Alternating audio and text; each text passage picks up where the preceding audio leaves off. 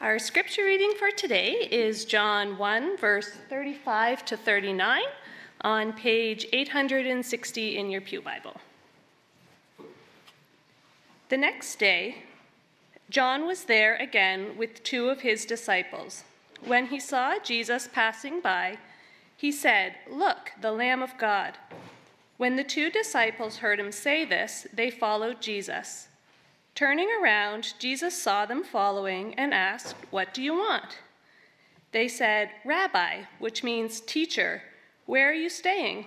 Come, he replied, and you will see. So they went and saw where he was staying, and they spent that day with him. It was about four in the afternoon. This is the word of the Lord. Check. Good morning. Yep. You can hear me? Good. So, if there's one question that you could ask Jesus, that one question, what would that question be? Perhaps it would be asking, What is the meaning of life? Or what should I do with my life? Or who should I marry? When am I going to die? Or why did you create mosquitoes? Like, right? I have no idea. Or why did you make raisins? You know? For those of you who may not know, I'm not a huge fan of raisins, but yeah, it's good. There must be a reason, right? There must be a good reason. Oftentimes, when we see Jesus interacting with people who come to Jesus with questions, we see Jesus doing the Jesus thing, right? He answers questions with questions. We see Jesus doing this because questions help clarify and dig, dig, dig, dig deeper into the motives and at times a deeper question behind the questions that people are asking. At times it's for their own selfish gain. At other times is we see people are trying to trap Jesus. And at other times it's because they need or want something for themselves that they don't have. And during this series, we want to reflect on the questions of Jesus what is Jesus asking us as we approach him with our own questions? What might he be asking us? And this week we're looking at the question of what do you seek? The NIV translated, translates it as what do you want? But the better translation is what do you seek or what are you looking for? And you will see why as we continue on, uh, that's the case. So, John the Baptist and his disciples were also looking for or seeking for someone. They were looking for the chosen one, the Messiah, the one who would set them free. Just so we're not uh, uh confused, John the Baptist is different than John that wrote the book of John. and but when what we see in our passage is that John the Baptist was in the desert baptizing people with a message to repent and to prepare themselves because there's this new kingdom coming.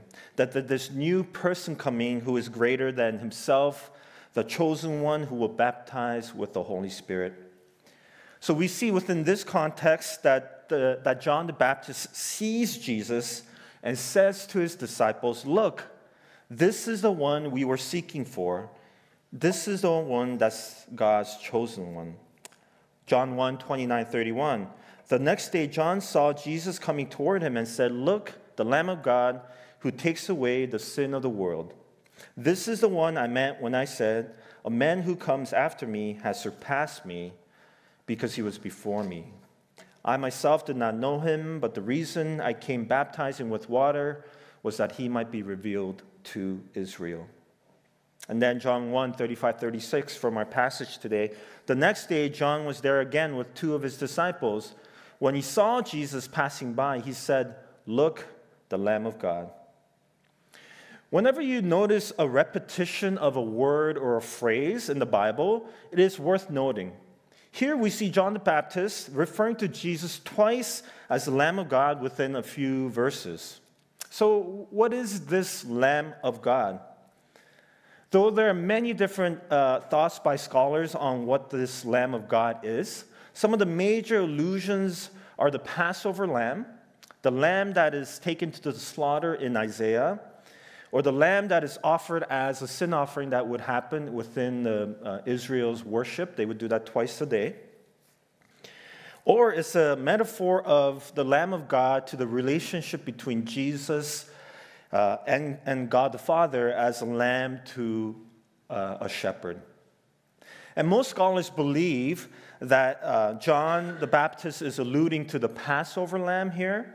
But more importantly, all of these allusions in the Old Testament point to the reality that Jesus is the Son of God, the Messiah that the people of Israel and in turn the world was waiting for. And one thing to note is that John doesn't say the Lamb of God that takes away the sins of Israel here, but rather the Lamb of God that takes away the sins of the world. So when John the Baptist says to his disciples twice, Look, this is the one I was speaking of, the Lamb of God. By the second sighting of this chosen one, we see two of the disciples leaving John, so they were John's disciples before, uh, and, and going to follow Jesus. So, the verse 35, the next day, John was there again with two of his disciples. When he saw Jesus passing by, he said, Look, the Lamb of God. When the two disciples heard him say this, they followed Jesus. Turning around, Jesus saw them following and asked, What do you want or what do you seek? Here, the disciples don't, the disciples don't ask Jesus a question, but Jesus knows already the question that they are asking in their hearts Is this the Messiah? Is this really the Lamb of God that John was speaking about? Is this the person we want to follow? Jesus, seeing that the disciples are following him, asked the question they're not disciples of Jesus yet What do you seek? What do you seek? One of the earliest games that I've played and my children play is the game hide and seek. Has anyone ever played that game? Isn't it odd that kids love that game? But then you hit a point like in your life where you stop playing that game, nor is it fun for you. Maybe it's as a parent, you play with the kids so much, and then you get to a point where, like, I, I, I don't want to find you again. You know, we've done this so much. I don't know what it is, but so we've all played this game. We know how the game works, right? One person hides, or actually, one person is it, or the one that who is looking for people who have hidden. Everyone else goes and hides, and you count whatever 30 seconds, and then you go and find the people that are hiding. And whoever is found last is the winner, right? And now they get to go and be the one who finds other people. Did you know that there used to be an international hide and seek world championship?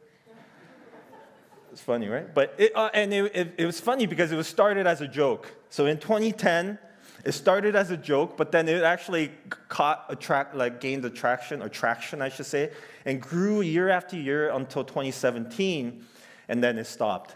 But the winning team was awarded the golden fig leaf. Why? Because it's a biblical symbol of hiding based on the story of Adam and Eve, right? Adam and Eve hides, and then God finds them and gives them, I guess, fig leaves or, or clothing to cover their shame. So, what do you seek? Isn't this the question we need to ask ourselves? All of us live our lives seeking something, whether it's happiness, purpose, a new job, someone to love we live our lives searching for what would ultimately satisfy us, that would lead to a life of flourishing.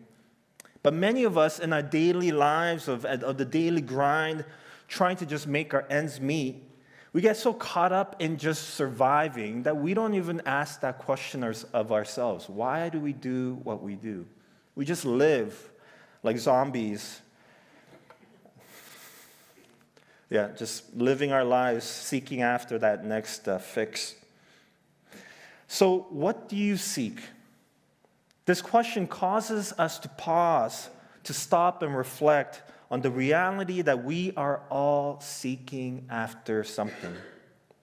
What do you seek? The disciples responding to Jesus with, by addressing him as teacher they haven't made up their minds yet in terms of who Jesus is, but recognize him as someone to respect and to honor, and so calls him rabbi. They ask Jesus, Teacher, where are you staying? Maybe if they knew where Jesus was staying, that it may give, give them a sense of who Jesus is. What is his background? Who are his parents? How, what kind of house does he stay in? They can check this Jesus out to see if he's really the Messiah that they were seeking out. The interesting thing here is that there's a little bit of a role reversal here. You see, to become a disciple of someone, to become a follower of a rabbi, you had to prove that you were worthy enough to be a disciple. You would have to show that show the rabbi that you've already studied the Torah and you know it pretty well, and that you come from a good, upstanding family or, or some kind of at least some uh, right social standing. But here we see the opposite happening. Jesus doesn't question their credentials. Jesus doesn't question their social standing. Jesus asks a question that speaks to the heart of the matter. What is it that you seek? What are you looking for? Instead of being the one who questions their worthiness, Jesus is the one that is being questioned of his worthiness.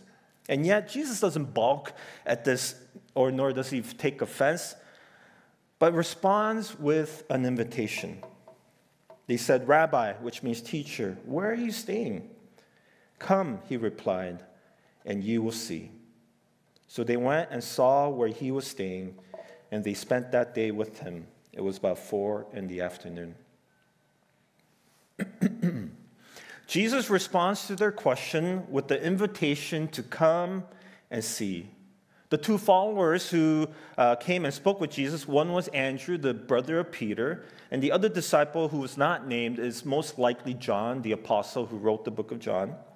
And this John wants his readers to understand that this Jesus is the Lamb of God, the whom is the, the one whom is the light of the world, the one whom was there before the beginning, through whom all things were made. That this Son of God, who all the allusions point to, wants to and has come to be with his people and invites them in. When the disciples ask, Where are you staying to Jesus? I can't help but be reminded of one of the main themes that occur in the book of John the idea of abiding. The Greek word here for staying is the word meno. Here, the disciples are asking a question that we are all asking Jesus, where are you? Where, we're here looking for you. Where are you staying? Where are you abiding? For some reason, we live out our lives as if we need to find Jesus who is trying to hide from us. Jesus isn't playing hide and seek with us. If anything, like Adam and Eve, we are the ones that are hiding from God. Just as God was the one who sought out after Adam and Eve, God came in the person of Jesus to be found by us. This is why Jesus invites us to come and stay to see where he is abiding. And we see this heart of Jesus later on in Jesus, uh, John 15, where he says to his disciples, Abide in me, stay with me as I abide and stay with you. What do you seek? One of the reasons that I became a pastor was to answer this question of what do I seek?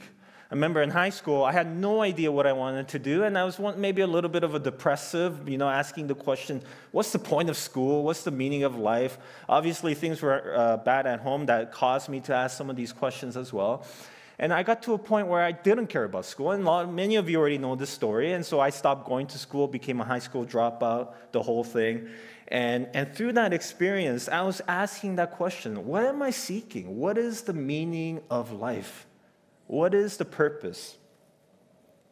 And through that experience, I come to, you know, and you see, the, I guess, the end, end goal in some sense of where I am now. But it's been that long journey of asking and answering the question of what do you seek?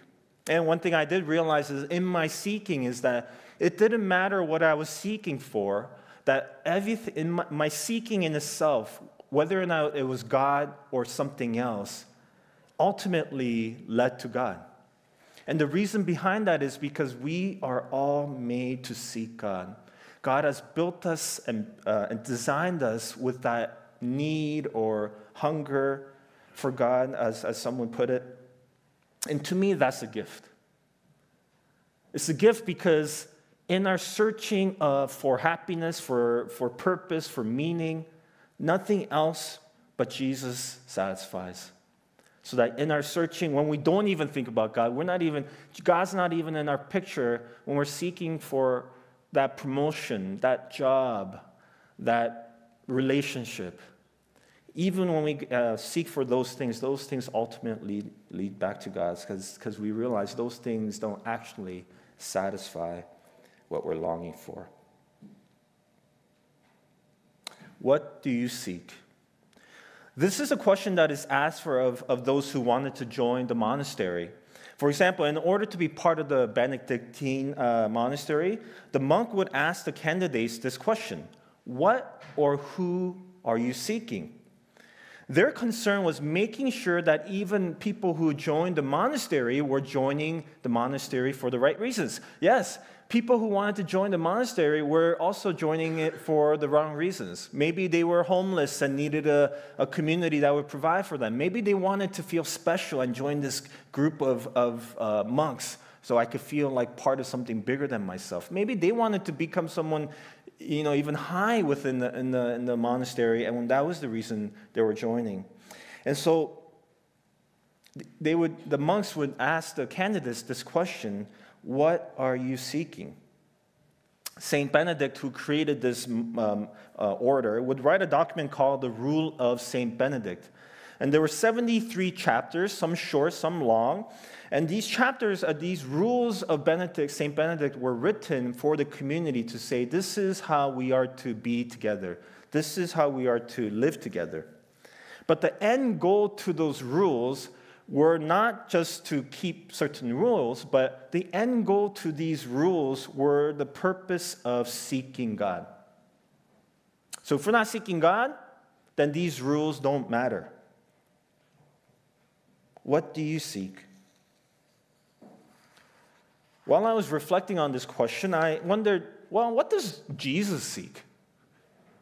In the book of John, this is what John says Jesus seeks. John 5 by myself I can do nothing. I judge only as I hear, and my judgment is just. For I seek not to please myself, but him who sent me. John 8. I am not seeking glory for myself, but there is one who seeks it, and he is the judge. Very truly I tell you, whoever obeys my word will never see death. Jesus only seeks what is not of himself, but what God wants him to do. Jesus seeks not his own glory, but rather the glory of God. Jesus seeks other, not his own selfish gain. And if you look beyond, the book of John, this is what Jesus says about seeking. In Matthew 6, he says, Seek the kingdom of God first. In Matthew 8, he says, Ask and you will receive, seek and you will find. And in Luke 19, when speaking about going to stay in Zacchaeus' home, this is what he says. He says, For the Son of Man, which is referring to himself, for the Son of Man came to seek and to save the lost. This is the point that I want to end our time uh, this morning with. The question that Jesus asks us of what do you seek is not just a question about what or who we are looking for, but it is an invitation to seek and find Jesus. Jesus is not hiding from us as if he doesn't want to be found. Rather, Jesus is the one who has come to seek and save the lost. It is, in fact, us who don't always uh, care to find Jesus. There are times where, like Adam and Eve, we are hiding from God. There are times where we are like distracted by all the wants and desires and worries of the world. Anything but Jesus that we search but because we're made to find our true selves in God, it is only when we find Him that we can have peace. So even when we don't seek out after, after God, God has designed us in a way that our seeking of other things will still lead back to Him. What do you seek is more than just a question for us to think about our, our own motives but it, it is an invitation to the reality that God is the one who is seeking after us. I love this quote by John of the Cross when he writes about people wanting to seek God. This is what he says. He says, In the first place, it should be known that if anyone is seeking God, the beloved is seeking that person much more. If anyone is seeking God, the beloved is seeking that person much more. That is, if any one of us has any inkling or desire of, is there God? Or what is God wanting from me? I, I, I want to find what God wants in my life.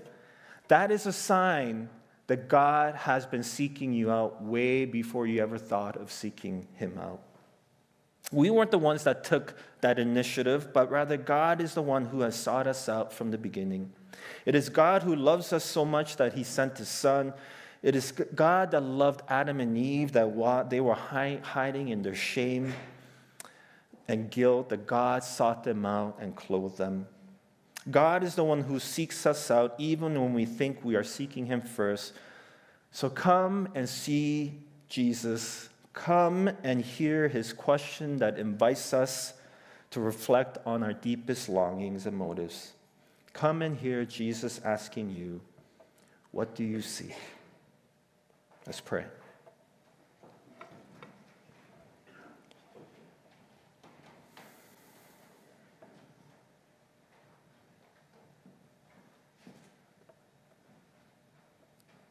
I want to give us a moment to reflect on that question of what do you seek?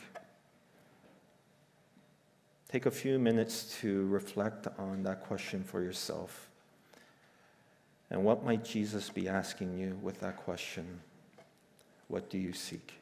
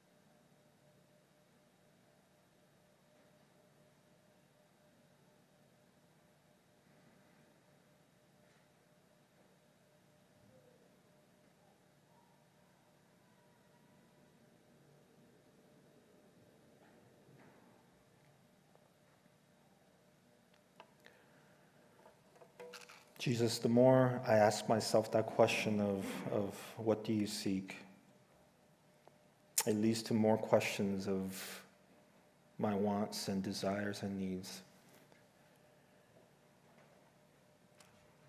And in the end, Lord, we, we want to be loved. We want people to like us. We want to feel that we matter. And Jesus, you say that we do that you love us as we are, that you seek us out even when we are hiding from you, when we feel ashamed or guilty or not worthy enough. You say that we are worthy,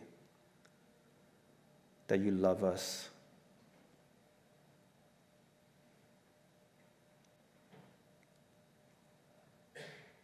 And we don't need to prove that to you. We don't need to prove that to ourselves that we are worthy enough, that we're good enough, and that you just love us because of who we are. So help us to be able to accept that truth, to hear that voice who says to us that we are your beloved. Thank you, Jesus.